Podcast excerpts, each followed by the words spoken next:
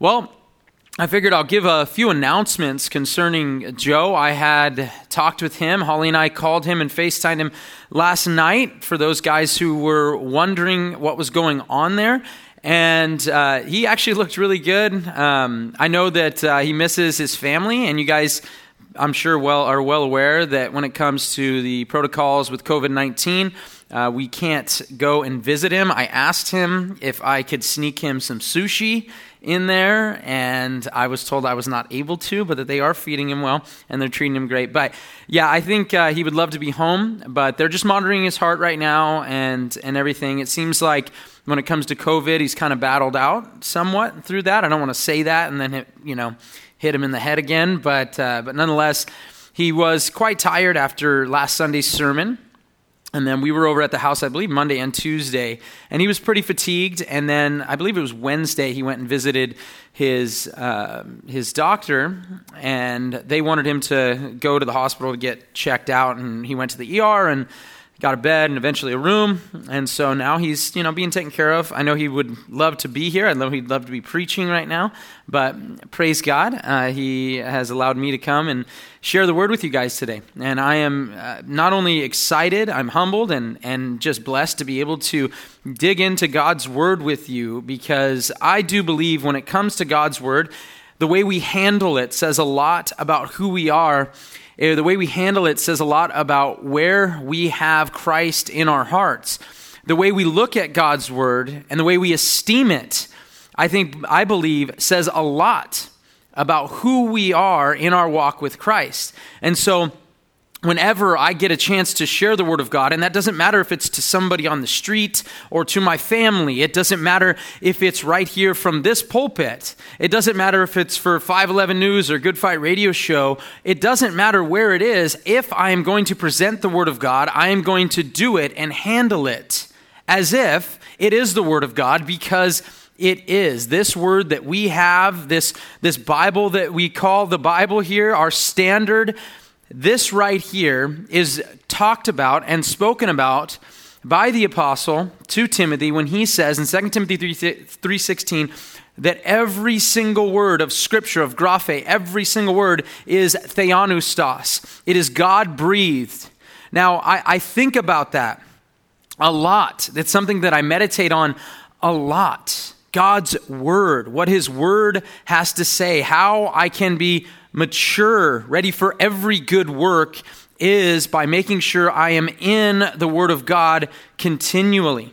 And so when I get to come up here and share the word of God from the pulpit for the Sunday sermon, and not only deliver the Sunday sermon, but we will be taking communion at the end today, the fact that I get a chance to do that, I do not look at it and just say, oh, that's cool, I'll be able to go talk and tell you life stories for the next hour.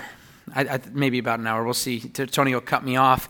I have only ever been discipled by uh, Pastor Joe in terms of my pastor. And so when it comes to time, I, I typically do run my time very uh, similar to how he runs it, which is on a clock that doesn't really exist. So I will tr- do my best to keep you guys hopefully excited about the Word of God as I am.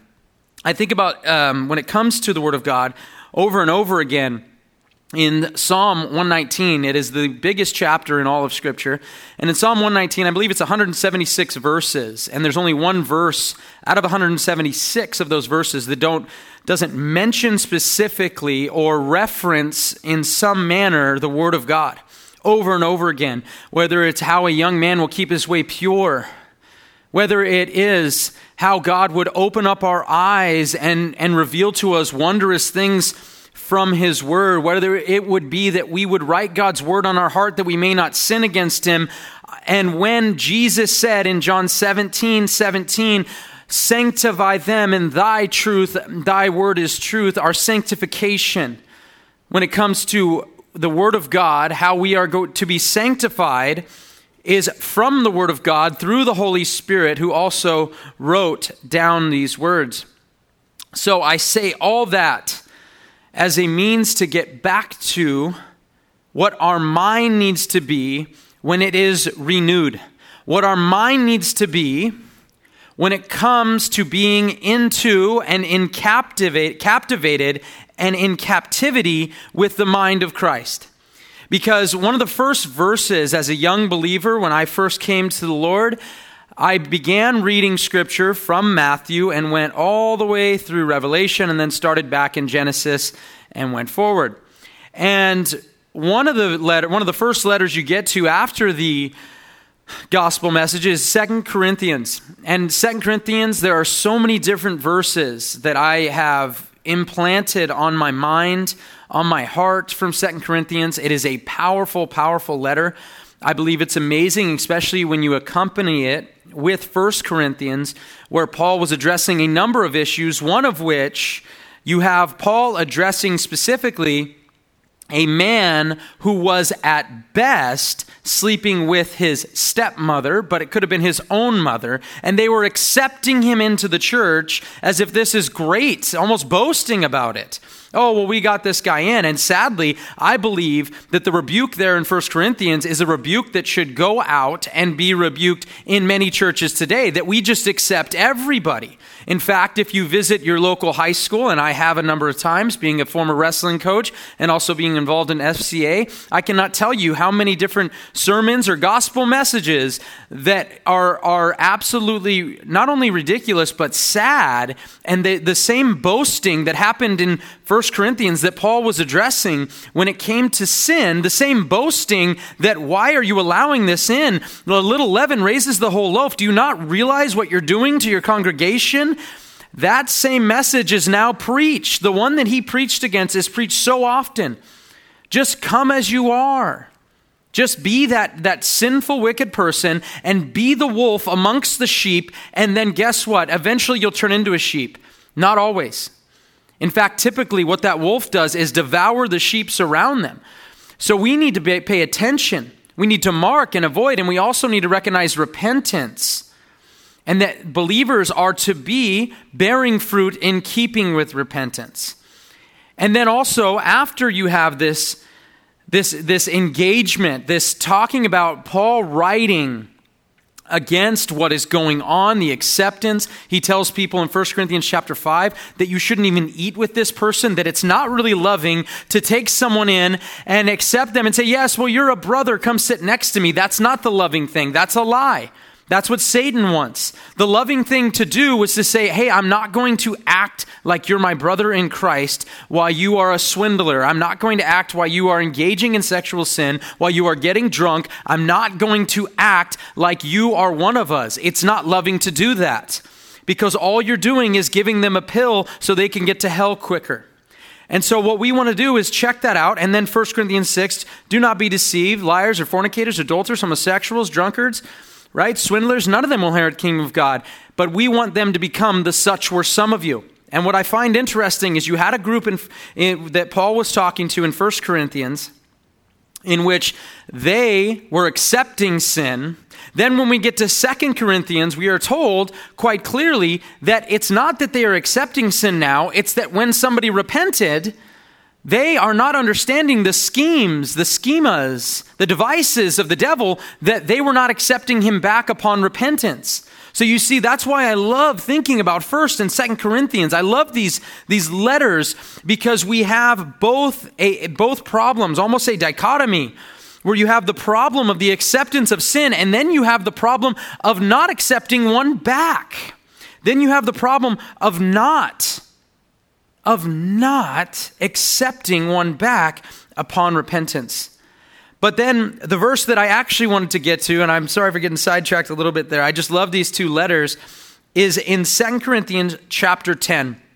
And I say this because this is something I have written on my heart. In fact, when Joe and I, uh, when I finally convinced Joe, three years of prayer, please, let's start a podcast.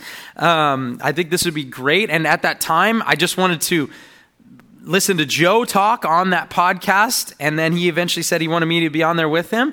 But I wanted to call the show Every Thought Captive from this verse right here in Second Corinthians. And I'm going to read from verse five and verse six, because I think that these, uh, chapter ten, verses five and six, I think that these verses are so powerful. They're absolutely powerful. And you remember that Jesus said that What is the greatest commandment?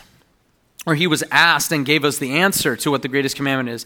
To love the Lord thy God with all your heart, soul, mind, and strength. And that's what I want to talk about today. And that has to do with the mind. Making sure our mind is captive to the obedience of Christ. And so I want to go right to here in Second Corinthians chapter ten. Actually, I'll start at verse four. For the weapons of our warfare are not of the flesh, but divinely powerful for the destruction of fortresses. We are destroying speculations and every lofty thing raised up against the knowledge of God. And we are taking every thought captive to the obedience of Christ. I love that. Taking every thought captive to the obedience of Christ. If we could write that onto our hearts so that our minds would understand it, if we could write that onto our hearts and say, Lord, whatever thought, my thought life, you want my thought life, Lord. I want my thought life to be captive to your obedience. There are so many times and so many, you know, discussions that we may have, especially I deal with a lot of young adults, uh, younger kids as well.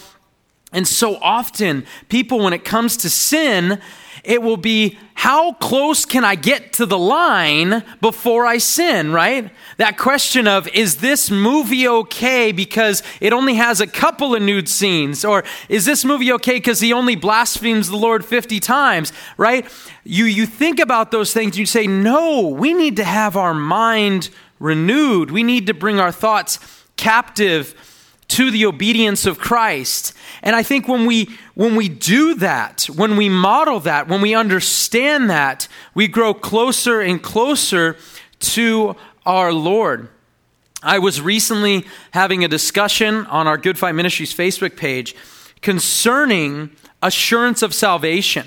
And you see, this is why I believe doctrine, theology, and where you stand on the Word of God really, really matters. Because bad doctrine not only leads to bad living, right? This is why the Apostle Paul told Tim- Timothy to watch his life and his doctrine, and in doing those, he will save himself and those who hear him. Because bad doctrine will lead you, lead you to bad living every single time. And so that's really important, but also not only does bad doctrine lead to bad living, bad doctrine can lead you to have such a false understanding of how good our God is. You know, I was talking to someone this last, like I said, online, and this person came from the Calvinistic perspective. And what most people don't know about the Calvinistic perspective concerning assurance of salvation is that you truly cannot have it. They may say it. Well, you know, Abba Father, I cry out, Abba Father, the Spirit tells me that I'm saved. But the problem with that is, is that the very man, John Calvin, taught a doctrine that had what we call evanescent grace. That he had an idea that if somebody is apostate, if somebody turns from the Lord, it's because they had a fading away of grace. In fact, instead of trusting just me and my opinion, I will read from John Calvin's Institutes. He says here, experience shows that the reprobate are sometimes affected in a way so similar to the elect that even in their own judgment, there is no difference between them. He says that if somebody somebody who apostatizes, someone that is reprobate, someone that turns, can actually have an appearance of salvation. Actually, they look so much like the elect that even in their own judgment, they do not know that they are saved. Not saved, I'm sorry. They do not know that they are not part of the elect. He says, hence, it is not strange that by the apostle, a taste of heavenly gifts, and by Christ himself, a temporary faith is ascribed to them. Not that they truly perceive the power of spiritual grace and the sure light of faith, but that the Lord, the better to convict them and, the, and leave them without excuse, instills into their minds such a sense of goodness as can be felt without the spirit of adoption. Do you see what he's saying there? That they can have such a, perceive the power of spiritual grace, all the more to be convicted. As if God is making people think they are saved, in order to convict them more. And one of the really dangerous things when we get di- digging into this doctrine is the fact that that same God says in Second Peter that it would be better that they never knew. In Luke's account of what Jesus said, he says very clearly that those who have more light, many stripes are added to them. You getting what you deserve is bad enough.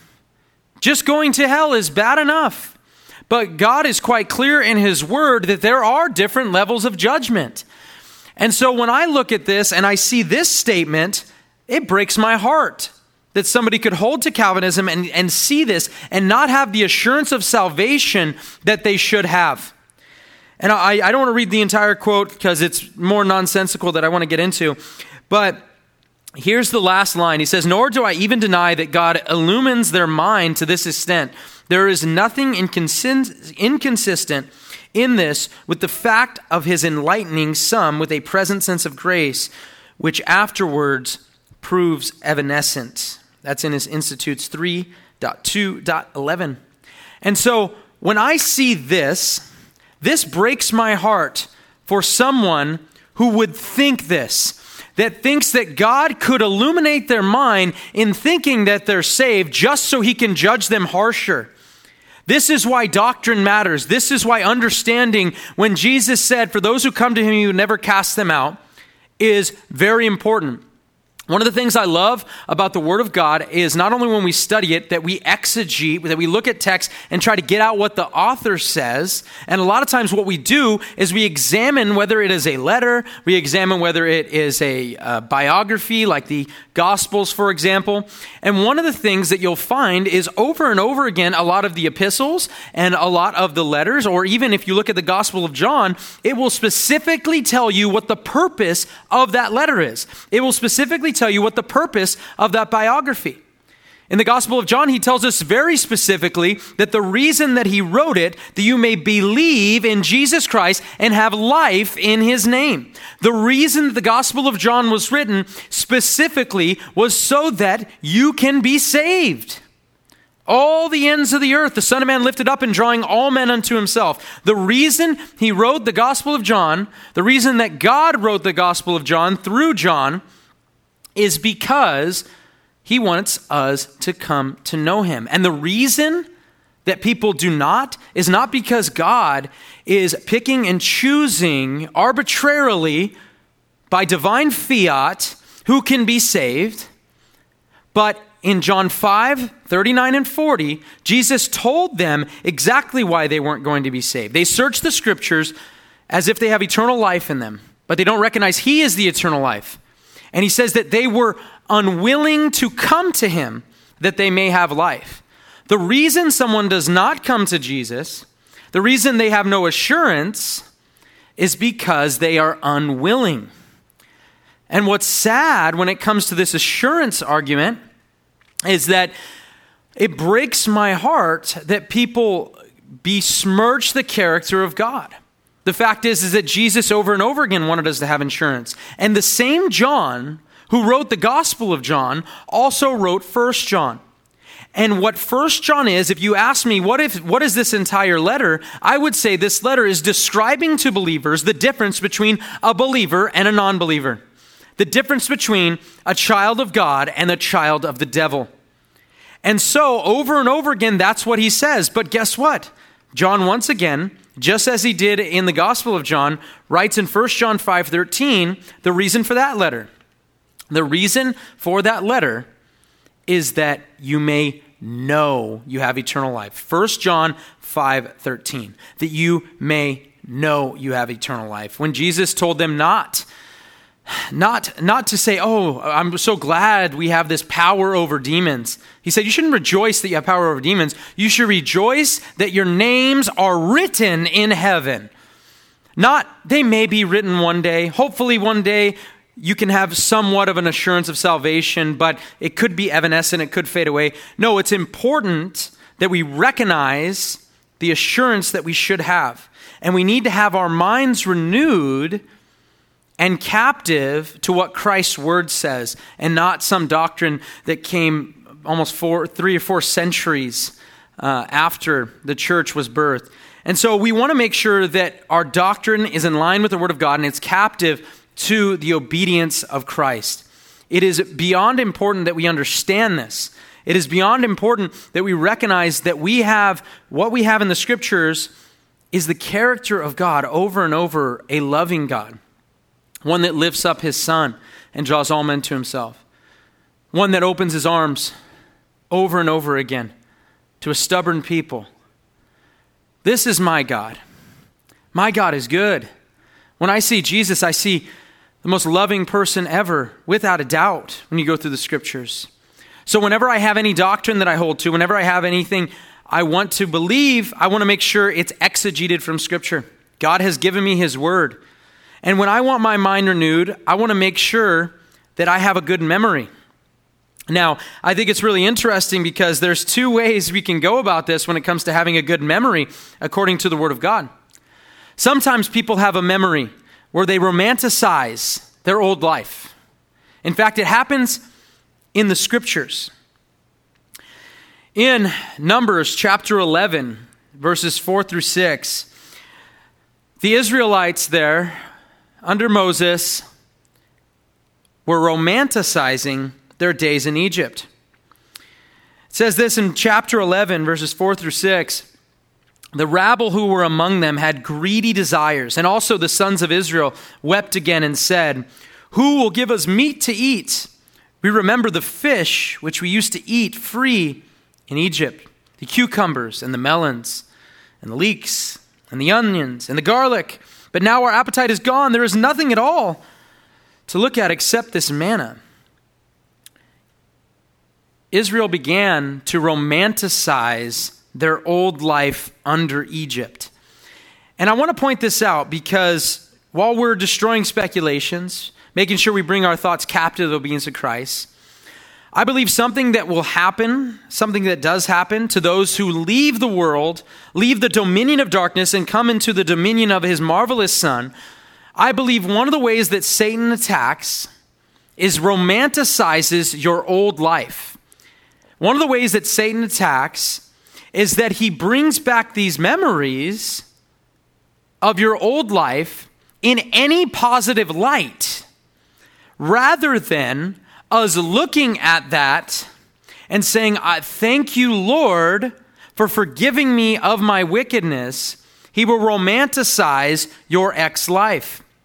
And that was going on in Israel. Remember the garlic? Remember all the food? The melons? They began romanticizing what it was like. And one of the reasons I want to read from this is because in In Romans, we're told that everything that was written, all of the Old Testament, every scripture that we have from the Old Testament was written for our strength and for our encouragement that we might have hope. So when I look at this, I want to recognize what took place, and I want to say, I don't want to do that. I don't want to fall into that lie. And here's the thing. When it comes to recognizing the tactics of the enemy, that should be something of great importance to us. In fact, even in sports, this is important. You know, I remember in the early two thousands, it's been a really long time since the Raiders were any good. So in the early two thousands, they almost made it to the Super Bowl. There was the tuck rule, if anybody remembers that, in the snow. And Tom Brady, you know, they decided to say he didn't fumble, probably because he, you know, sold his soul, but uh, nonetheless, uh, you know, doing witchcraft with his wife. But uh, but nonetheless, when it came to um, the Raiders trying to win the Super Bowl, a lot of people thought, oh man, they they they messed him over, you know, on that replay and, and changed this rule. They would have gone to the Super Bowl under Jon Gruden.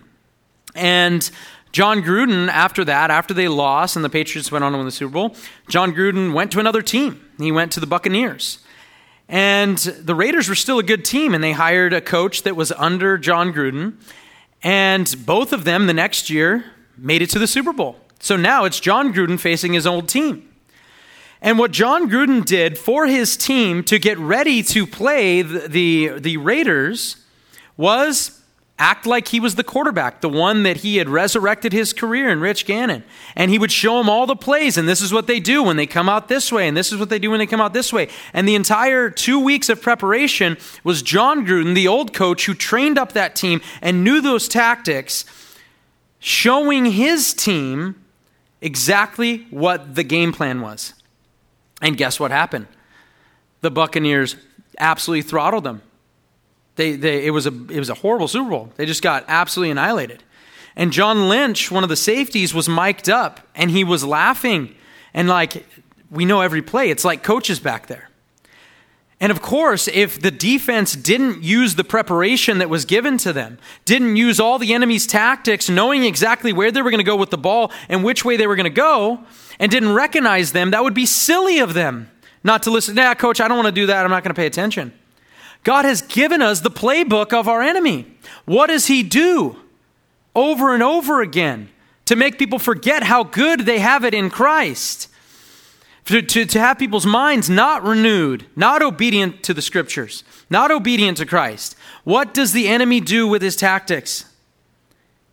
And here we find out that one of the things the enemy likes to do is bring back memories and romanticize the old life, romanticize when we were in bondage to sin. In fact, in Second Peter chapter two, he mentions that specifically, that people that have just escaped, people that have just escaped, those new believers, that they're enticed by false prophets who promise them freedom, but they themselves are slaves to corruption. And what we have here is God taking them out of slavery, and then them going and looking back and saying, oh, you know what? Wasn't it so great when we had that garlic? Wasn't it so awesome we had that? But what did it actually, what was the reality of what was going on in Egypt? In Exodus chapter one, it starts us here and says, now a new king arose over Egypt who did not know Joseph. He said to his people, behold, the people of the sons of Israel are more and mightier than we. Come, let us deal wisely with them, or else they will multiply. And in the event of war, they will also join themselves to those who hate us and fight against us and depart from the land. They were worried about losing their slaves. They were going to get too mighty. Verse eleven. So they appointed taskmasters over them to afflict them with hard labor. And they built for Pharaoh storage cities, Pithom and Ramses. But the more they afflicted them, the more they multiplied, and the more they spread out, so that they were in dread of the sons of Israel. Interestingly enough, when we look at church history, this is actually what happened in Rome. Tertullian writes, do you not know that as you mow them down in the th- in the third century, early third century, as you mow them down, as you mow them down, the blood of the Christians is the seed of the church. Whenever they tried to mow them down and afflict, the church would poof, explode. It's when the church gets fat, dumb, and happy. That's the problem. Not when they're being afflicted. So many people, guys, have put their hope, excuse me, so many people have put their hope in a revolution. They put their hope in the fact that there's going to be this revival in the end times. Guys, I don't see revival. The Bible actually says multiple times, it's a falling away. Once again, renew our minds in what the scriptures say. We're not going to take up the Antichrist and, and beat him down and, and, and, and gain victory. Our God has exhaustive foreknowledge and has already told us in his word. It's those who endure till the end who are saved. We need to make sure our minds are renewed in what the scriptures say. And we need to recognize that over and over again, when the church is afflicted, when they are trying to mow down the church, that is where we have revival. That is where we have people coming to Christ ad nauseum. And this is what was going on all the way back in Exodus. They wanted to appoint the taskmasters, afflict them. And guess what? They continued to multiply. The Egyptians compelled the sons of Israel to labor rigorously, and they made their lives bitter with hard labor in mortar and bricks and at all kinds of labor in the field, all their labors which they rigor- rigorously imposed on them. Then the king of Egypt spoke to the Hebrew midwives. One of them was named Shiphrah, and the other's named Puah. And he said, when you are helping the Hebrew women to give birth, and see them upon the birth stool. If it is a son, then you shall put him to death, but if it is a daughter, then she shall live. Guys, this is the stuff they were romanticizing. Over and over again, they were romanticizing. Forgive me for my cough drop. My throat's a little dry. But this is what they were romanticizing. The old time back in Egypt. The old time back in Egypt with the melons and the garlic. Oh, forget that, you know, our firstborn sons were being murdered. Forget that they had put taskmasters over us to make us bitter. The enemy coming and romanticizing this. Don't think that he will not come in your life and romanticize the old life when you leave it. You know, I, I think it was John a couple Wednesdays ago who talked about don't go back to your ex-girlfriend, right? And I find that very interesting because that's exactly what happened here. They're being reminded so often of how great it was under bondage. And this is what the enemy does. He tries to romanticize your wickedness. The bondage of not Egypt, but the bondage of sin that you are supposed to render the old man dead, but you're not. You're romanticizing of it. This happens so often. In fact, I've been with brothers in Christ talking about, praise God, that we are saved out of stuff. And I have heard and listened to a romanticizing of the old life. And that is not what God wants us to remember. Romanticizing the old life. So often you'll see that with boyfriends and girls. You know, I went to high school here in, in Simi Valley, and so often you'd have these couples that would break up and get back together and break up and get back together. And you'd be like, why do you keep going back, man? Like, haven't you figured it out? You guys just don't work. It just doesn't work. But when you're alone and you romanticize about those good times, you forgot about the horrible things where she keyed your car or tried to light it on fire or something. You forget about those things. And it's like you romanticize all these good things, even though it was absolutely horrendous and horrible for you. You know, when Holly and I were first married, the first Mother's Day, Holly, we didn't even know she was pregnant. And I remember that message vividly because Joe gave it on not only Deborah, but also on J L. And I remember that story, and I loved that story because I literally, like, I was like, okay, I know we just got married, but if you're pregnant and we have a girl, I want that baby to be named J L. Because it's a great story of her old life. And not just accepting the old man, accepting the king into your tent and, and feeding him, making him full and hiding him. No, that woman took a, a tent spike. He, she filled him up with milk when he was thirsty in order to make him tired. And when he fell asleep, she took that tent pike or uh, that tent um, spear, whatever you want to call it, and drove that thing through his temple until he was stuck to the ground and dead. And it was it was a vivid picture of rendering the old man dead. And I know that so often in my own walk, I remember as a new believer. I, I, I was, before I was saved, I, I would do a lot of, uh, I don't know, strange things. It was always because of ego and, and pride. But like any of my old friends um, who knew me in high school, I wouldn't even go to the bathroom by myself. Uh, I was kind of like a chick like that, right? Like I was like, hey, you know, I was like, I just didn't want to be seen walking by myself. Like I was the weird guy walking by myself. And so I was just like that. And Friday night, Saturday night, I always had to have something to do every single night. I had to be with friends. I had to make sure, even for ego purposes, over and over again. And then I came to the Lord, and uh, the night I, I gave my life to Christ, I took my phone and I deleted all the numbers of people that weren't either family or somebody I came to Christ with, or at least professed belief, even if the, some of them were not real believers. And I remember, you know, going through my phone and I'd have to, I wouldn't even look at the text message when they'd come when I was a new believer. I would just delete them before reading them if I didn't know the number because I was like, I don't want to go back to that old life. I don't want to go back to that old life. And I remember one specific night as a, as a newer believer, I was sitting there and my friends were out of town, not answering phones and stuff like that, all my believing friends. And I remember just being like, wow, this is, this really stinks. This is really lonely. I don't like being by myself. So I started reading the word, and I was probably reading for a couple hours, and then it got late at night, And I was like, you know what? I'm going to go work out. I'm going to go to the gym. So I remember I was at the gym. I'm listening to music, and I'm shooting uh, baskets and doing some sprints and stuff. And I remember the romanticizing starting.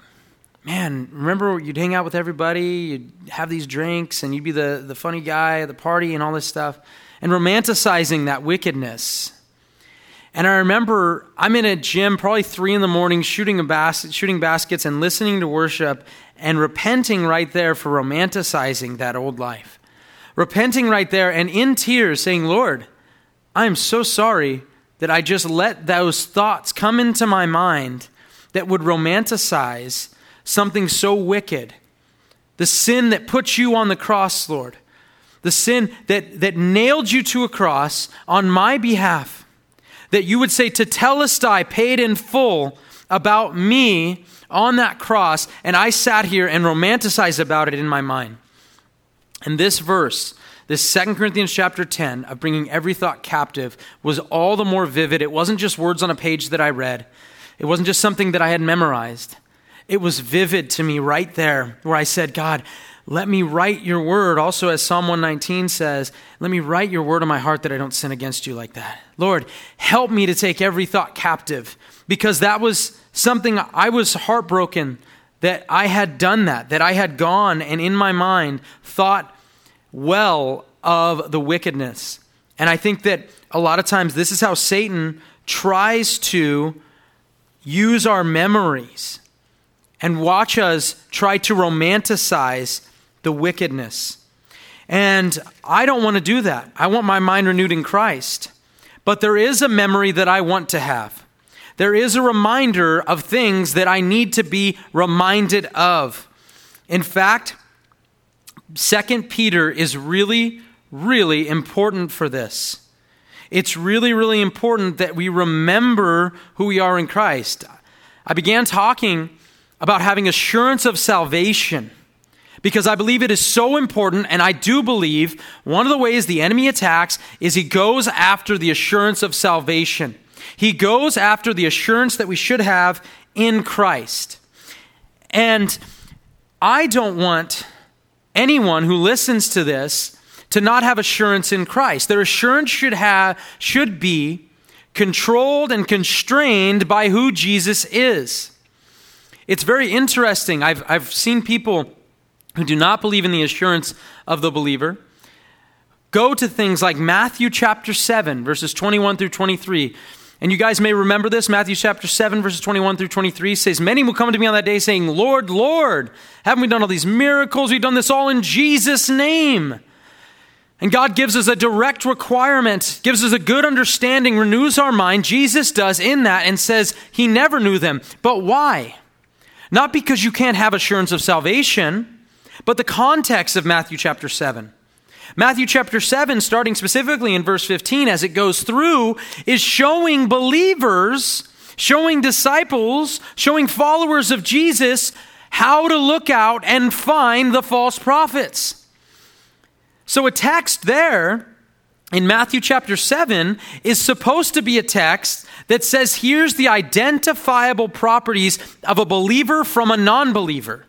And in Matthew seven, twenty-one through twenty-three, not only does it say, hey, check this out. If they're doing miracles, if they're doing deliverance ministries and all these things in Jesus' name, but don't actually follow the Lord, they don't know me. They've never known me.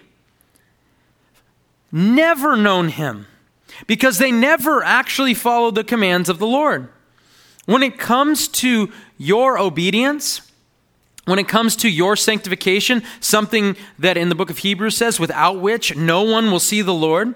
When it speaks of those things, when it speaks of sanctification, it is the fruit of the believer.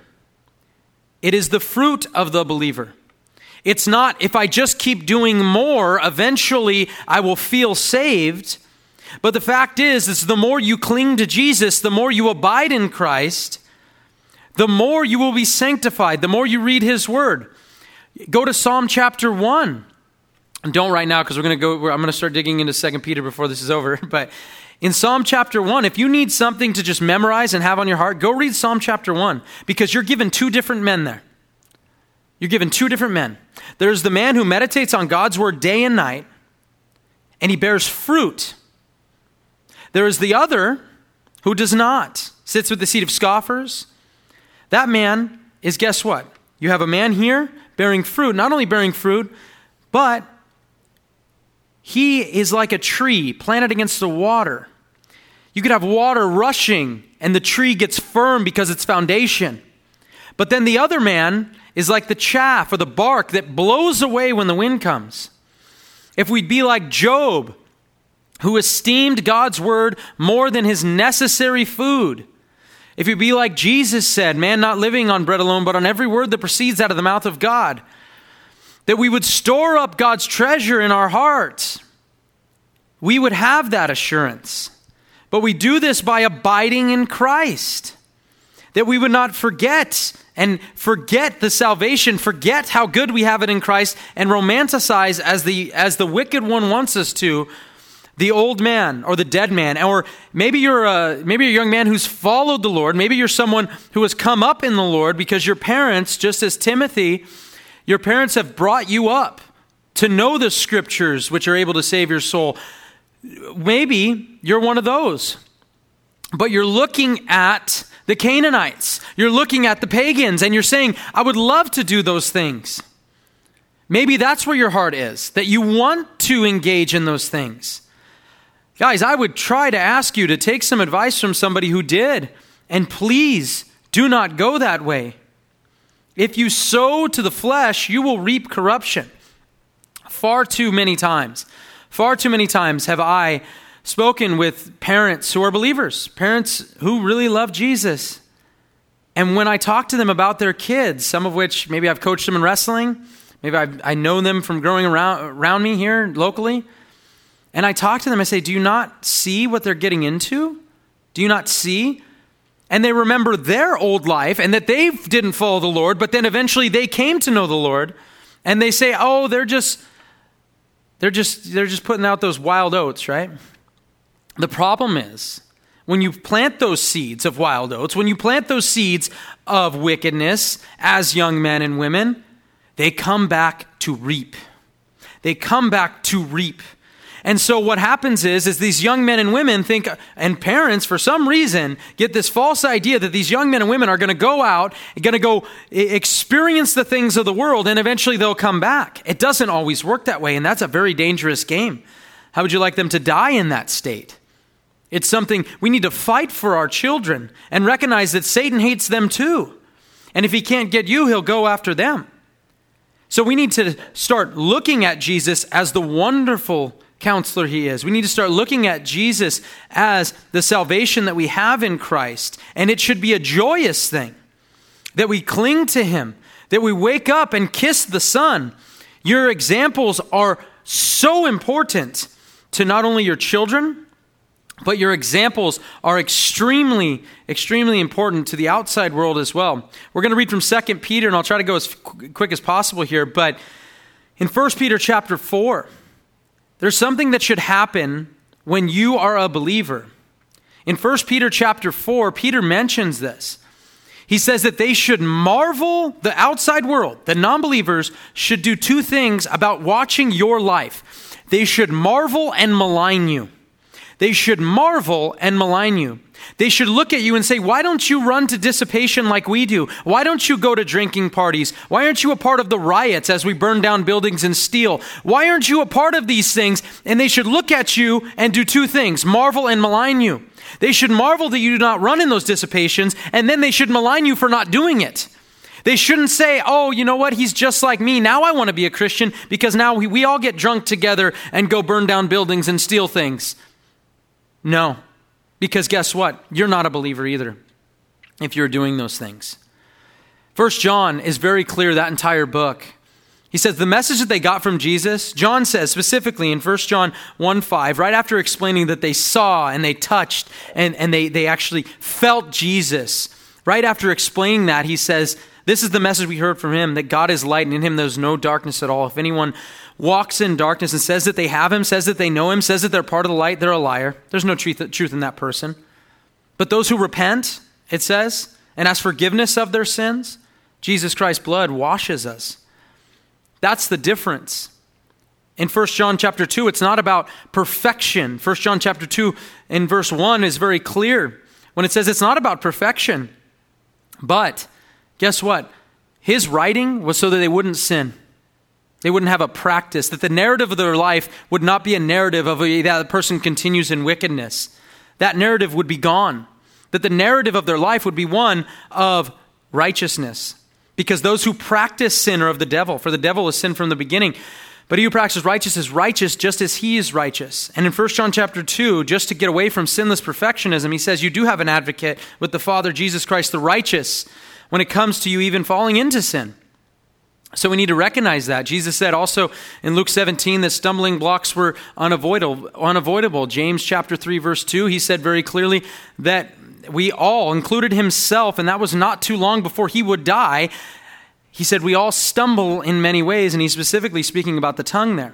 So we need to recognize these things, and what we do is, when we do fall into them, we don't let those sins be the narrative of our life and say, it's just who I am, I struggle in this area. No, we say, I'm going to fight, and I'm going to go to battle, because in Romans chapter eight, I am told very clearly that the believer is, the believer's life is a life of victory.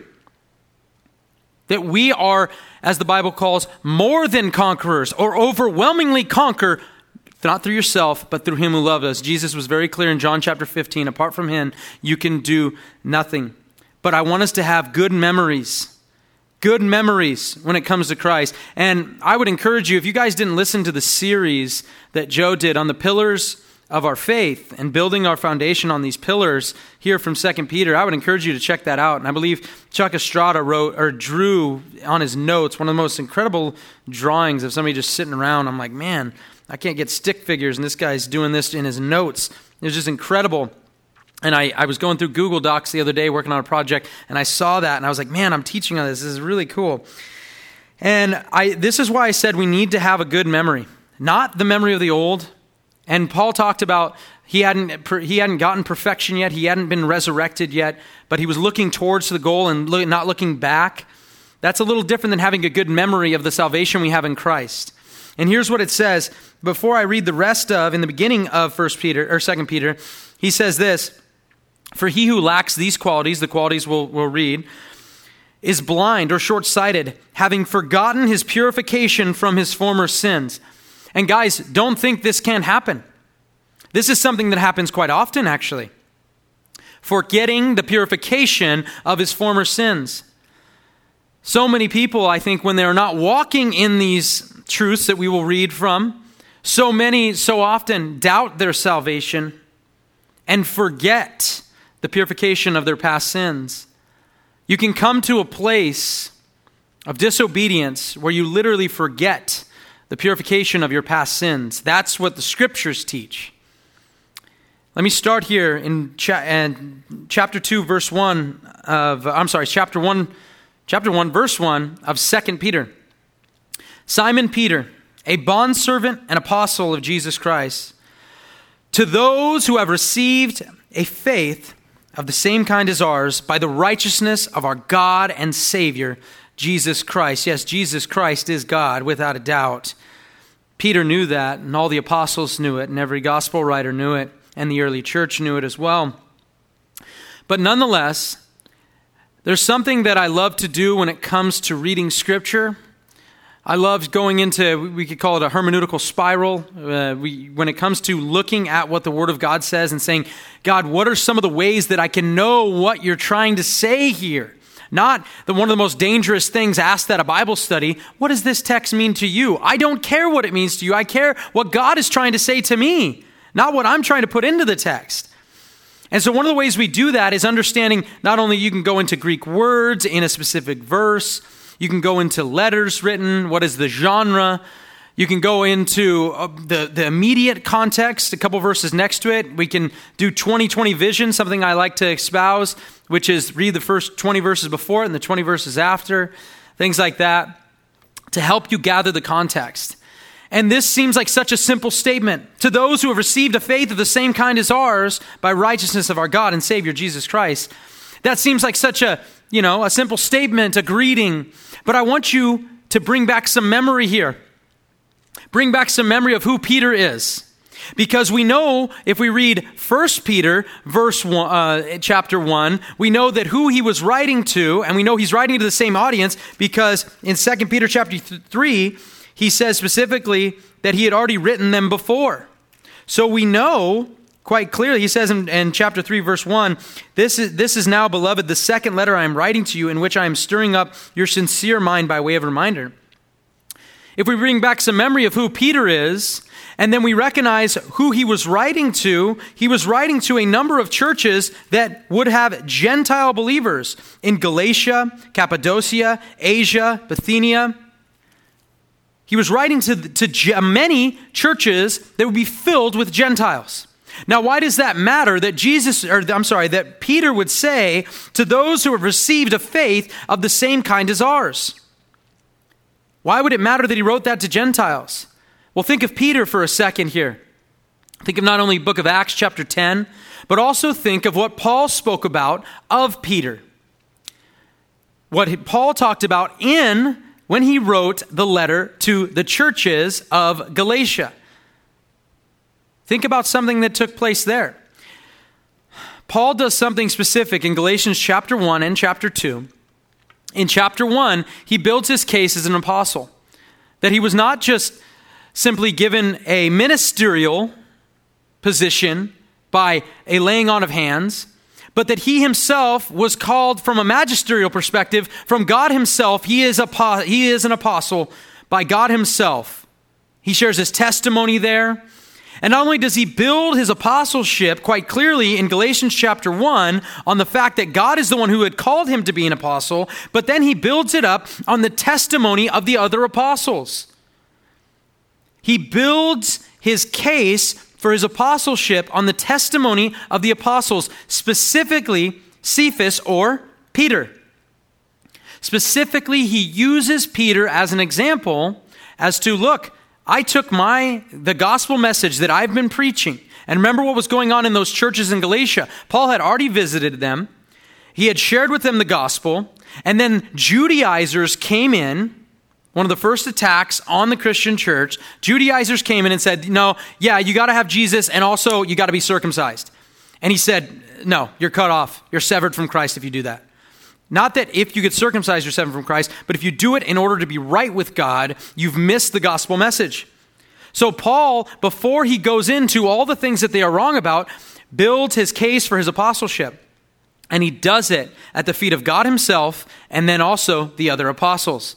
And he says in the beginning of chapter two that he shared the gospel message that he preached to those churches.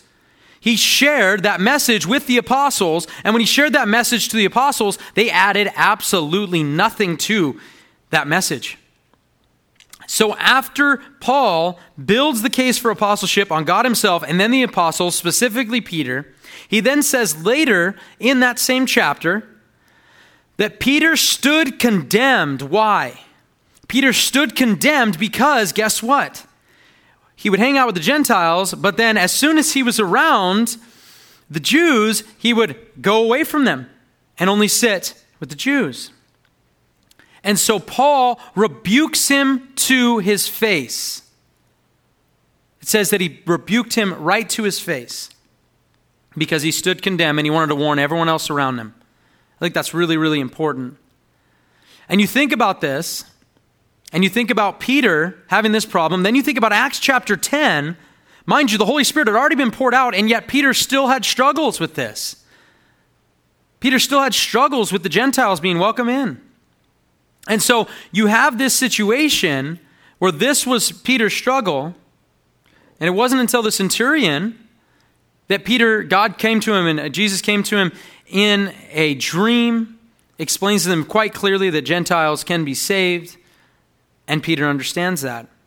And then Peter writes this letter, what's called a circular letter in the early church. A circular letter was one that typically would go around to a number of churches in that area. And so they would circulate it amongst them. So in this letter, First and Second Peter was one of those letters that would be circulated in a circular manner, right? Philippians written to the church of Philippi, right? Specifically addressing things there, where Peter is addressing something that's going on in a major region here. And so we look at that and we see that, how beautiful those words, writing to churches that would have Jews and Gentiles in there, and saying you have the faith, the same faith as me, an apostle. I think that's beautiful. He said, grace and peace be multiplied to you. And how, guys, we're going to get into exactly how we have a good memory. Seeing that his divine power has granted to us everything pertaining to life and godliness through the true knowledge of him who called us by his own glory and excellence. Guys, every one of these things that he's going to tell us to practice, we do not get from ourselves. We do not get from our flesh. Every single one of them, as Jesus promised, apart from me, you can do nothing. Everything comes from God himself, that he's the one who has bestowed these upon us. For he has granted, for, for by these, he has granted to us his precious and magnificent promises, so that by them you might become partakers of the divine nature, having escaped the corruption that is in the world by lust. Now, for this very reason also, applying all diligence, guys, it's not always going to be easy. All diligence in your faith, supply moral excellence.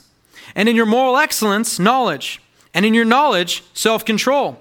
And in your self-control, perseverance. And in your perseverance, godliness. And in your godliness, brotherly kindness. And in your brotherly kindness, love. Think about the fruits of the Spirit, right? Love, joy, peace, patience, kindness, goodness, faithfulness, gentleness, self-control.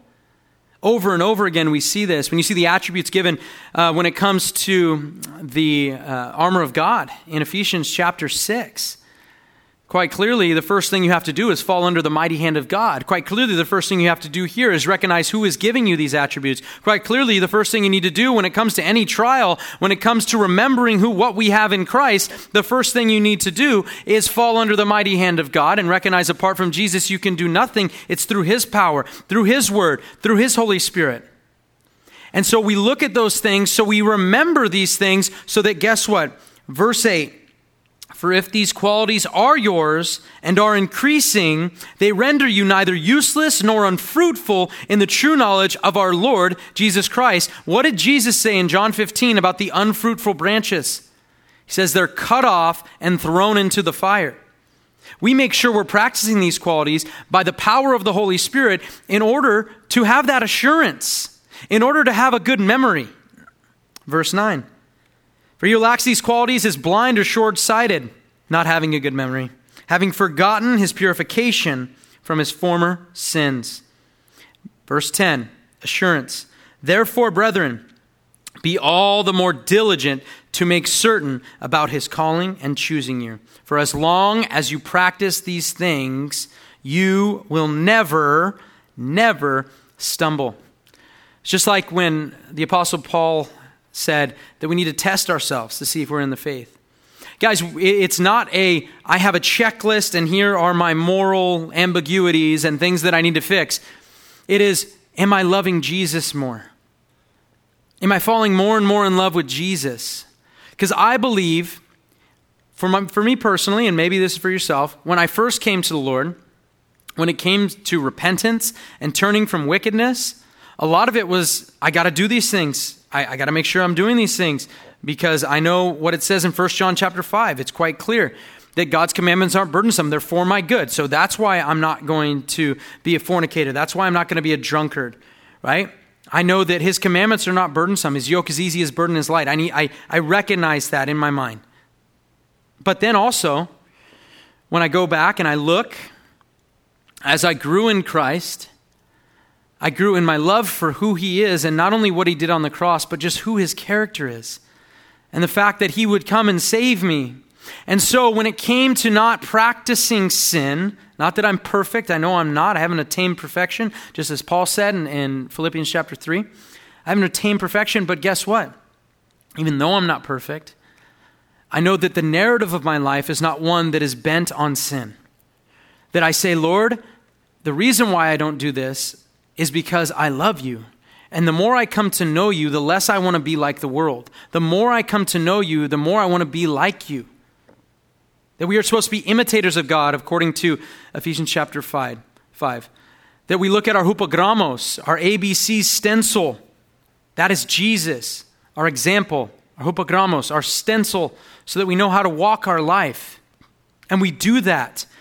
And if we do that and practice those qualities and become more and more like Jesus, as we're called by our Father to do, the fact that when it comes to predestination, we are predestined, if we know Christ, we are predestined to be like him. Be, you are predestined to be conformed to the image of his Son. We need to recognize that. Then you will have assurance because the Word of God gives us assurance. The Word of God gives us assurance because it gives us the character of God and who he is. We don't romanticize the wickedness, and when we do, we bring our thoughts captive to the obedience of Christ. And I think that then we will have a proper memory. I want to finish out this chapter real quick because I think it's powerful. Verse eleven, for in this way the entrance into the eternal kingdom of our Lord and Savior, Jesus Christ, will be abundantly supplied to you. Therefore, I will always be ready to remind you of these things, even though you already know them and have been established in the truth which is present with you. You know, it's funny, um, a lot of people show that the book of Jude and Second Peter, they're sister letters. There's a lot of statements made in Jude that are also here as well. And I find it interesting, he uses this, this term, you already know them, you already know these truths, but I desire to remind you. And Jude says the same thing, for I desire to remind you, though you know all things, that the Lord, after saving a people out of the land of Egypt, you remember those memories? After saving people out of the land of e- Egypt, subsequently destroyed all those who did not believe. Christ, we are to cling to him. And if you are practicing and the narrative of your life is sin, it is because you are not clinging to Christ. That is ex- exactly what it looks like in Romans chapter eleven. In Romans chapter eleven, it is quite clear that when people are cut off from the tree, whether you are a natural branch, a Jew, or you are an unnatural branch, a Gentile, that they are always cut off for one reason. That one reason is unbelief. And we do not want to be those who fall in unbelief. And then, as Hebrews chapter three, verse twelve says, they are taken away by the deceitfulness of sin. See to it, brethren, none of you have a sinful, unbelieving heart that falls away from the living God, that he would be carried away by the deceitfulness of sin. Don't think that sin always is going to be very easy to spot. A root of bitterness that may spring up. Those, you know, people don't, and I'll, I'll tell you this, when it comes to husbands cheating on their wives, they don't usually slip down, fall, and accidentally commit adultery. It starts usually at the mind. It starts on the computer. It starts at the cell phone. It starts with a lunch date you shouldn't be on with a, somebody of the opposite sex. Over and over again, those things take place, but it's the little foxes. It's those little things that come. And eventually it turns into unbelief. We need to have a memory, a good memory of what we have in Christ. In Philemon verse six, it says, I pray you are active in sharing your faith so you have a full understanding of every good thing you have in Christ. Bring those things to memory by talking about them. I know how it is with my wife. A lot of times I'll be out and I'll be talking to someone or, you know, doing something work-wise or whatever it is. And when I talk about, yeah, I wouldn't be able to do any of this if it wasn't for my wife's efforts and the things that she does. When I talk about those things, when I express them, I also get those things brought back to memory. The more I brag about my Jesus, guess what? The more I remember just how, how good I have it in Christ. And I will never romanticize the old dead man. I'll bring my thoughts captive to the obedience of Christ. Now, I wanted to take communion with you guys here. Um, I think I got I got a couple minutes to do that, Tony? Okay, cool. I want to take communion with you guys um, because, you know, I've um, I've never, I, I've done a couple of uh, altar calls at different events and, and things like that. But when it comes to calling people to repentance as a uh, as somebody, we've done a lot of um, you know trips up into the mountains with with young people sharing the gospel. We usually try to bring someone who's not saved, um, and instead of just simply doing like a, a, a presentation and then saying, "Do you want to come uh, and receive Christ?" One of the things that I like to do is communion. Now, that can be a little sketchy, but one of the things I do is I make sure they recognize you're only allowed to take this if you're a blood-bought believer. Because there are those, and we're told, and we were talking about the Corinthian letters today, there are those who were told that they were doing it in an unworthy manner, and God was literally killing them. Okay? So, I'm very serious about communion. Saints take communion because we are we are doing a, a mini Passover here. We are recognizing our Passover lamb in Jesus Christ. And so when I give a gospel presentation, I look at communion as a great gospel presentation because it's a gospel that was preached in Isaiah fifty-three. It's a gospel that was preached in Leviticus. It's a gospel that was preached throughout the Old Testament, the scriptures that promised the salvation that would happen in Christ, that those Old Testament saints look forward to the day when the Mashiach, the Messiah, would die on the cross, that he would be the bread of life, that they would look forward to the day that Jesus would die on a cross. And then us saints today, we look back, the same salvation that Abraham had by faith, according to Romans chapter four. The same salvation, they looked forward to the day when the Messiah would come. We look back to the day that he did come. And that, I'm told, quite clearly in Isaiah fifty-three, that the Messiah, he'd be bruised, he'd be pierced. And we think about this bread, we think about communion, it's something very serious because we're recognizing our Jesus poured out on that cross, bruised, beaten, the wrath of God poured out on him. And it says something in Isaiah chapter fifty-three. There's a lot of great verses, obviously.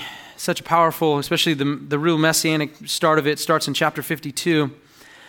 But in chapter fifty-three, it says, it pleased God to crush him. And when I first read that, I was like, what is that? I don't get that. What do you mean? This is your perfect obedient son. This is Father, Son, and Holy Spirit with a love that happened before creation, an eternal love, before there was even wrath. And you say that this God, this Jesus, this God-man, that it pleased you to crush him. And I'm remembered why. Because that was the only way to salvation. Because Jesus said, let this cup pass from me if it would be your will. If there was any other way to be saved, let this cup pass. But this cup, Jesus drank. He drank on our behalf. He took the wrath of God upon himself. He was the Passover lamb. He was that promised Messiah. And when I look and think about, it pleased God to crush him, I think about my own child, my firstborn son.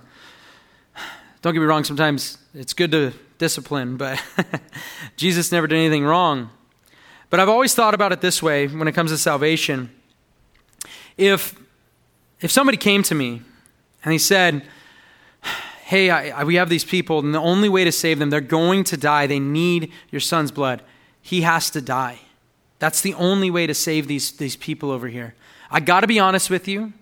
I think Romans five gives me uh, this honesty as well.